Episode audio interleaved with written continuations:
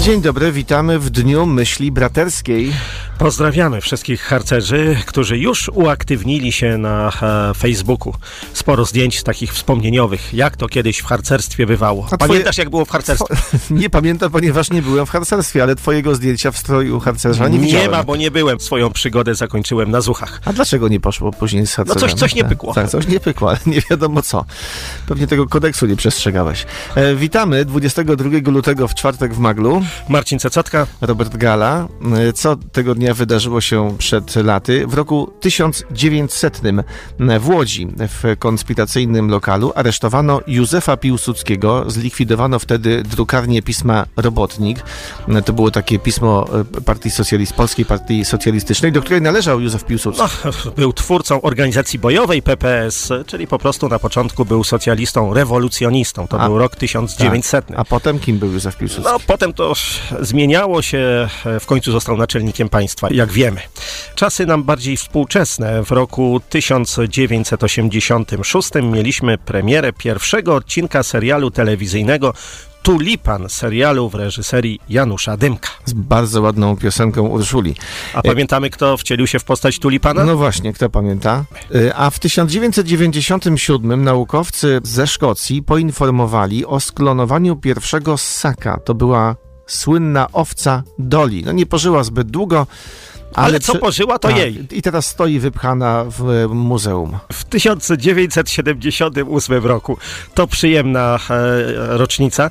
Wtedy to chyba niespodziewanie Józef Łuszczek e, został pierwszym polskim narciarskim mistrzem świata, wygrywając bieg na 15 km podczas zawodów w fińskim Lahti. Po latach tak to wspominał. Na złoto nie liczyłem. Dwa medale to nie było jeszcze w historii, żeby dwa medale zdobyć. To myślałem, że dwa medale będzie, dwa brązowe to już się cieszyłem się bardzo, że dwa. Ponad swoje możliwości już, już biegłem. No, mistrz świata, hymn, Mazurek. No to było wielkie wtedy wydarzenie i na kolejny tytuł musieliśmy No. czekać bardzo długo. Do czasów dopiero e, Justyny. Tak, do czasów Justyny Kowalczyk, y, to w biegu narciarskim, ale potem w sportach zimowych mistrzami świata zostawali y, Adam Małysz, y, Kamil Stoch, Dawid Kubacki, No to nasi skoczkowie głównie. Piotr Żyła czy Maciej Kot. Tak, nasi skoczkowie. Tak było, proszę Państwa. Pojutrze miną dwa lata od momentu, kiedy Rosja rozpoczęła pełnowymiarową inwazję e, na Ukrainę, Putinowi wydawało się, że no, w ciągu tygodnia wojna się zakończy. No. a tymczasem, a tymczasem, proszę Państwa, Ukraina walczy. Tak, 729 dzień dziś tej nikomu niepotrzebnej wojny. No nikomu. By, być może są osoby, którym jest ona potrzebna, na przykład Putin. No, Putin uznał, że jednak e, no, to nie jest żadna wojna po pierwsze, tylko to jest Specjalna operacja wojskowa. dokładnie tak. No, kiedy się zakończy ta wojna, bo to jest wojna, e, no tego no, politycy nie wiedzą na czele z Putinem i prezydentem Ukrainy. Jeszcze w grudniu ubiegłego roku prezydent Władimir e, Zełenski mówił, że czy wojna skończy się w tym 2024, m, prezydent powiedział, że nikt nie zna odpowiedzi na to pytanie. No, prezydent Załęski jest osobą niezwykle aktywną, także w mediach, a ostatnio po polsku e, zaprosił naszego premiera e, na granicę polsko-ukraińską, żeby wyjaśnić ten zbożowy e, spór. zbożowe i w ogóle no, dlaczego ci rolnicy, o co chodzi tym rolnikom, dlaczego oni protestują Tak. i tam nie wpuszczają tych, e, tych towarów z Ukrainy. Jak i kiedy skończy się wojna na wschodzie? Dzień dobry panu. Dzień dobry. Pytacie Państwo kiedy i jak. No to kiedy? Nie wiadomo.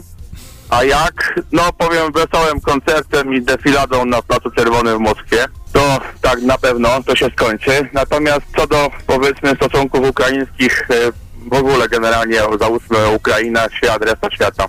E, Dostrzegam jedną rzecz. E, Jeżeli patrzymy na zachowanie na przykład Węgrów, rządu węgierskiego, którzy twardo i jednoznacznie stawiają swoje warunki, jak dotować Ukrainę, jak kontrolować wydatki i tak dalej. I Ukraińcy mają do nich szacunek, bo przy pytaniu dyplomatycznym, e, w jakimś tam spotkaniu dyplomatycznym padło pytanie, czy Ukraina nie jest przez Węgrów jakoś sekowana, jakoś e, traktowana gorzej.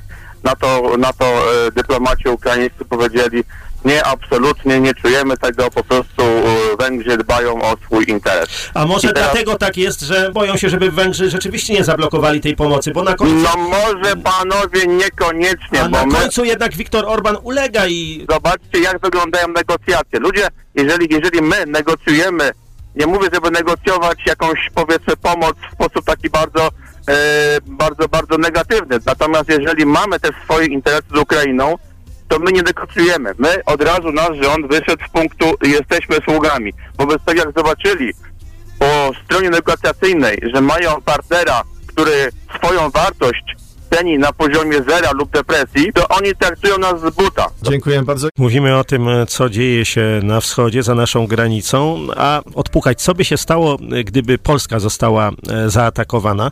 Ale nie zostanie, bo Putin powiedział, że jeśli Polska nie zaatakuje Rosji, to Rosja nie zaatakuje Polski. A przecież możemy mu wierzyć. No bo oczywiście, że możemy uwierzyć i myślę, że to on zdecyduje, kiedy Polska zaatakuje Rosję. Tak, obrona cywilna w Polsce od lat jest zaniedbywana. Jednym z efektów jest stan infrastruktury dla ludności cywilnej, czyli no, stan schronów e, i miejsc, gdzie moglibyśmy się w razie zagrożenia skryć, e, podaje portal WNP.pl.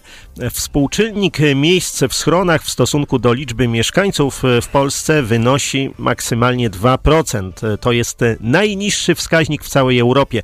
W razie zagrożenia w takich schronach mogłoby się schować maksymalnie 300 tysięcy obywateli Polski. A co zresztą? No właśnie, zajmowaliśmy się tym tematem zaraz po tym, jak e, Rosja zaatakowała Ukrainę i dwa lata temu i rok temu. Sprawa jest skomplikowana, bo tak do końca nie wiadomo, kto ma się zajmować tymi schronami oraz informować mieszkańców o możliwości ukrycia się w razie ewentualnego zagrożenia. W razie W. Halo, dzień dobry. Dzień dobry. Podaliśmy Ukrainie, jak to mówią, palec, a już mamy po łokieć sięgnięte, bo podejrzewam, że ta wojna im pasuje, odpowiada z tego względu, że u nas e, mają większe po prostu socjale, większe, jak to e, no prawa to może nie aż tak, e, to jest grubo powiedziane, że prawa nie, ale zaczynają się już po prostu panoszyć tak, jakby było to u siebie, nie? I ta wojna nie chcę być prorokiem ani jasnowidzem, ale ta wojna będzie tak, że Putin wejdzie w Ukrainę, a Ukraina wejdzie do nas, bo jeżeli oni mają uzbrojenia więcej niż magazyn e, broni nie jeden,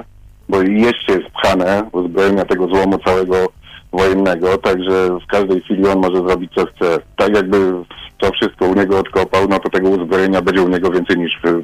Mo, mogę podejrzewać, że tak jak w Polsce więcej będzie. Dzień dobry.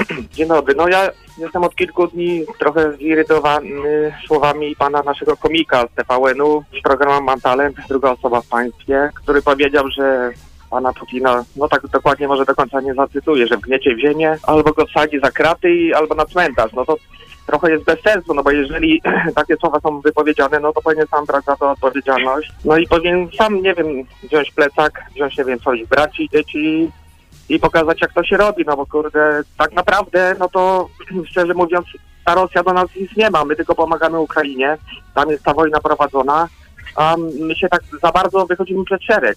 Czy to prawda, czy nie, no ale mi się wydaje, że tak, no za bardzo trochę. Ta Rosja tylko nam grozi trochę palcem, ale no wiadomo, że oni tutaj nie chcą jakiegoś konfliktu, oni wszystkim grożą, Dziękujemy. Teraz z nami radca prawny Bartłomiej Krasiński. Dzień dobry. Dzień dobry.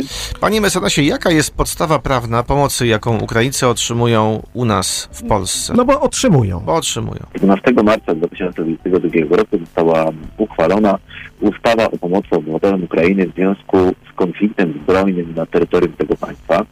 E, I ta ustawa reguluje e, szereg zagadnień dotyczących pomocy obywatelom Ukrainy, różnej pomocy, która może być udzielona, począwszy od e, ułatwień w legalizacji pobytu na terytorium Rzeczpospolitej Polskiej, jak i dotyczących podejmowania pracy, uzyskiwania różnych e, świadczeń, które obywatele Ukrainy mogą u nas uzyskać, e, ale również są to e, takie dziedziny życia objęte tą ustawą, jak ułatwienia dla osób podejmujących naukę na uczelni wyższej, czy też kwestie związane z edukacją dzieci, obywateli Ukrainy, którzy, które te dzieci u nas e, edukację kontynuują, czy też podejmują. ale również e, zasady, szczególne zasady, na jakich mogą osoby, które uzyskały e, poza terytorium państw Unii, Unii Europejskiej, czyli na Ukrainie, uzyskały dyplom lekarza, bądź lekarza dentysty, bądź pielęgniarki, to ta ustawa również określa, na jakich zasadach te osoby mogą wykonywać zawód czy świadczyć pomoc medyczną również na terytorium Rzeczpospolitej Polskiej. Także mamy tutaj ustawę, która wiele wiele aspektów życia e, nam e, reguluje związanych z pomocą obywatelom kraju. A zauważył pan takie mm, e, nastroje jakby... Inne niż na początku tego konfliktu. Tak. Ja myślę, że jest to mm, całko, całkiem naturalna kolej rzeczy, ponieważ no wiadomo, jeżeli coś złego się dzieje, to na początku e, wszyscy chcemy pomóc i, i ta pomoc była bardzo widoczna, duża i, i dobrze, że ona była. Natomiast e, no niestety z czasem się przyzwyczajamy do tego, że coś e, złego się dzieje i, że tak powiem, oswajamy się z tą sytuacją e, i to nastawienie pomocowe też trochę, trochę słabnie, ponieważ tak samo jak ludzie którzy są na miejscu w tym konflikcie zbrojnym, muszą się nauczyć jakoś w nim funkcjonować i w nim funkcjonują. Tak samo no, nam niestety też to w jakiś sposób powszednieje i stąd myślę to nastawienie trochę słabnie pomocowe, ale też z drugiej strony wiadomo, no jak w każdej dużej grupie społecznej są różne osoby, które przyjeżdżają i to też ma wpływ na to, jakie jest nastawienie e, obywateli państwa przyjmującego osoby z innego państwa, żeby im udzielić pomoc. Dziękujemy bardzo. Radca prawny Bartłomiej Krasiński był w Maglu. Wielokrotnie słyszeliśmy na antenie, czy to telewizji, czy radia, wypowiedzi fachowców, ekspertów, generałów wojskowych, że no to już kwestia czasu, a, aż Rosja padnie. A tymczasem nie padła. Z nami teraz mm, Łukasz Warzecha, e, publicysta do rzeczy. Dzień dobry. Dzień dobry panom, dzień dobry państwu. Witamy serdecznie. Panie redaktorze, gdybyśmy panu mieli zadać takie pytanie, trudne pytanie, kiedy i jak zakończy się ta wojna, to jakby pan odpowiedział? No najpierw bym poprosił, żebyśmy zdefiniowali, co to znaczy zakończy się, bo są na świecie konflikty zamrożone, takie jak na przykład formalnie wciąż trwający konflikt między Koreą Północną i Południową, które jednak w gorącej fazie nie są już od kilkudziesięciu lat. I bardzo możliwe, że ten konflikt będzie miał również takie faktyczne zakończenie, choć formalnie zakończony nie zostanie. Ja bym stawiał na to, że najbardziej prawdopodobny jest właśnie w perspektywie nawet dosyć niedługiej, być może roku, taki wariant koreański, czyli jakiś rozejm, który ten konflikt faktycznie zamrozi. No, pytanie na jak długo, ale zakończy na razie jego gorącą fazę. Kto by tego chciał? E, To jest w interesie obu stron, e, dlatego że Rosja w ten sposób e, faktycznie utrzyma te zdobycze, które już ma, natomiast Ukraina przestanie się wykrwawiać w tym momencie już naprawdę bez sensu. To zresztą jest ocena, którą podziela wielu w tym momencie Ukraińców, a będzie mogła się skoncentrować na odbudowie reszty kraju i na przygotowaniu się do tego, żeby być znacznie, żeby jeszcze lepiej się bronić w przypadku, gdyby miał nastąpić kolejny rosyjski atak. Y, Były takie tezy, które się pojawiały w dyskusjach w krajach zachodnich, dlatego że u nas ta dyskusja była sparaliżowana, że y, z punktu widzenia Ukrainy próby odzyskania w tej chwili Donbasu czy Krymu są kompletnie bez sensu, bo to jest trwonienie sił, które znacznie lepiej spożytkować właśnie na te cele, o których tutaj mówiłem. No i zresztą Ukraina też nie ma aż tylu zasobów, bo jedna rzecz to, są, to jest kwestia broni, i amunicji i po, pomocy zachodniej, bez której tej broni i amunicji nie ma, ale druga kwestia to przecież są zasoby ludzkie. Ukraina już straciła w tym konflikcie najprawdopodobniej kilkaset tysięcy osób i Ukraińcy, no to pokazują sondaże, coraz mniej przychylnie patrzą na pobór do wojska. No tak, sytuacji. tak. Ten pobór był sporem pomiędzy prezydentem a generałami dowódcami ukraińskimi, co skutkowało także zmianą naczelnego dowódcy. No tak, ale pamięta pan wypowiedzi, i wiemy o tym, że pan e, podnosił tę kwestię, wypowiedzi naszych generałów w różnych mediach.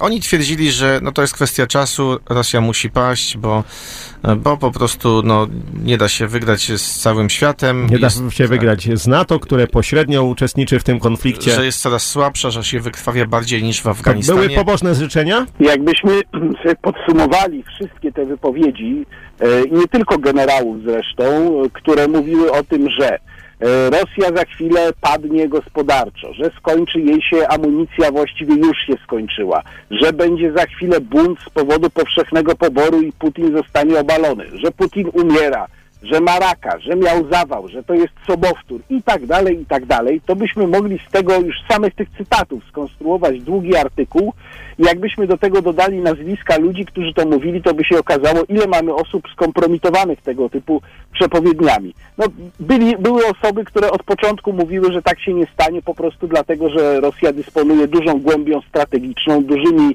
zasobami naturalnymi, że jest państwem autorytarnym, a państwu autorytarnemu zawsze dużo łatwiej na przykład y, zapewnić ludzi do walki niż państwu demokratycznemu.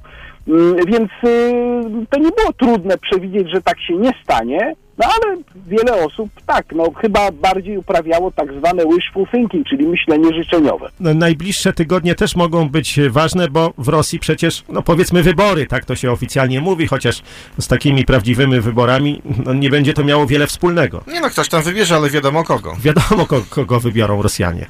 No, Rosja jest krajem autorytarnym, więc y, chyba nikt się nie łudzi, że te wybory są uczciwe. Chociaż y, to jest też ciekawe, bo. Być Bo i tak może- Rosjanie popierają Putina w zdecydowanej tak, no więc, większości. właśnie, no więc właśnie o tym mówię. Ten wynik może być w jakimś stopniu zafałszowany, ale to, jest, to może być trochę taka sytuacja, jak przez przynajmniej długi czas była na Białorusi. Nie odnoszę się teraz do tych ostatnich wyborów, ale do wcześniejszych, kiedy naprawdę poparcie dla Łukaszenki było autentycznie wysokie.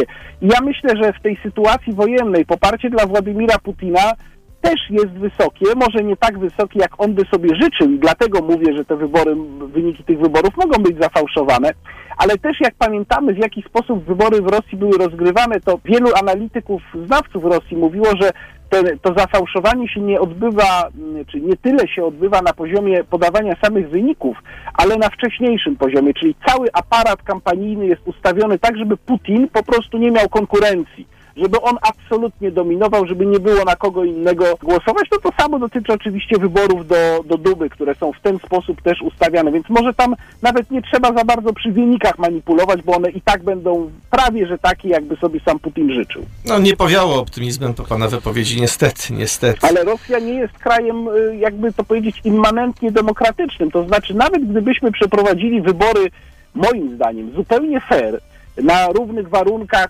powiedzmy, że nie ma Putina, prawda, i, i, i przeprowadzamy wybory wzorcowe wręcz w Rosji, to ja bym się obawiał, że tam bardzo duże szanse na zwycięstwo mieliby nacjonaliści, którzy by po prostu kontynuowali politykę Putina. Tutaj by się wiele nie zmieniło. To jest, to jest po prostu takie państwo. Jeszcze mniej napawa nas to to co pan mówi, powiedział, ale bardzo dziękujemy za tę wypowiedź. Redaktor Łukasz e, Warzecha, publicysta tygodnika Do Rzeczy był z nami. Dziękujemy Bardzo, serdecznie. bardzo dziękuję. Dobrego dnia mimo wszystko.